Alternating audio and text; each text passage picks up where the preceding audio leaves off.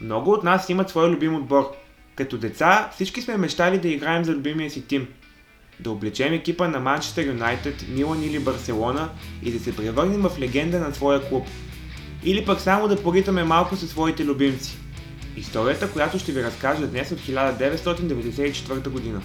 Годината, в която съм роден аз и най-паметната година за националния отбор по футбол, който прави впечатляващо световно първенство в САЩ. Историята обаче не е свързана с нашите национали, а с Англия и по-точно Уест Хем. Тогава чуковете провеждат своята предсезонна подготовка под ръководството на Хари Реднап. В случая менеджерът на чуковете е герой номер 2 в нашата история, а герой номер 1 е Стив Дейвис. През 1994 г. фенът на Уест Хем изживява своята мечта и изиграва 45 минути за представителния отбор на чуковете. Дейвис, който преди това е играл само в неделната лига за отбора на Милтън Кинс, се влюбва в Уест Хем още от дете.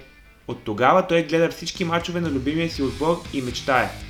Има своите идоли, на които се възхищава.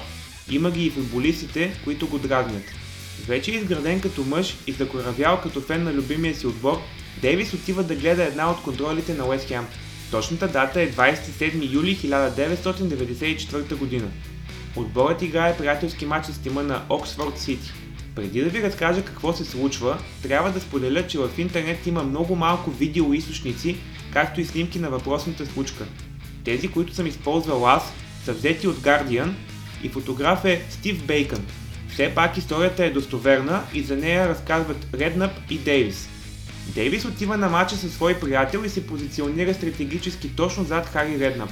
Фенът обсипва нападателя на любимия си отбор Ли Чапман с обиди. Той е раздразен от няколко негови отигравания и крещи.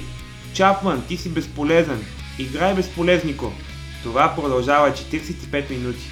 На няколко пъти Девис изкрещява, че би се справил по-добре от нападателя на Уест Хем. Тирадата му достига до ушите на Хари Реднап, който стои на няколко метра от Стив Дейвис, докато дава наставление на своя отбор. Изведнъж в главата на Реднап се появява гениална идея. На почивката той се обръща към фена на чуковете и му казва Ей ти, нали казваш, че си по-добър от Ли? Ела насам. Решението на менеджера си има свое обяснение. В отбора му има недостиг на смени за контролен матч. Тук е моментът да ви попитам, ако бяхте на мястото на Стив Дейвис, какво щяхте да направите? Щяхте ли да замълчите или щяхте да скочите на мига от мястото си, за да влезете в игра? Напишете долу в коментар какво щяхте да направите вие. Като се замисля, аз май бих се замълчал. Стив Дейвис обаче не чака втора покана и става. Докато вървят към съблекаването с Хари Реднап, менеджерът го пита какъв номер обувки носи. Представете си гледката само.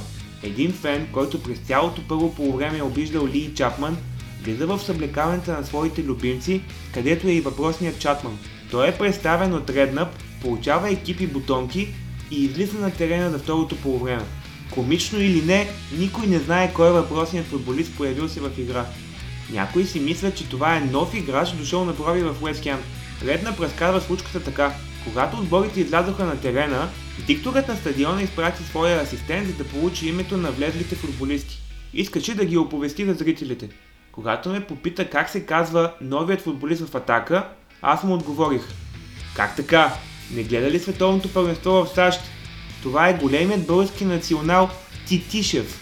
Да, скъпи приятели, Титишев. Добра импровизация от Хари, трябва да признаем. Дейвис играе трудно на това високо темпо. Все пак до сега е ритъл само в неделната лига. За да бъде още по-красива историята на Стив Дейвис, той отбелязва гола в 71-та минута. След центриране на Мат Холмс, нападателят Фен се разписва с красив гол. Сигурно бихте си казали, добър урок е дал наредно с този гол.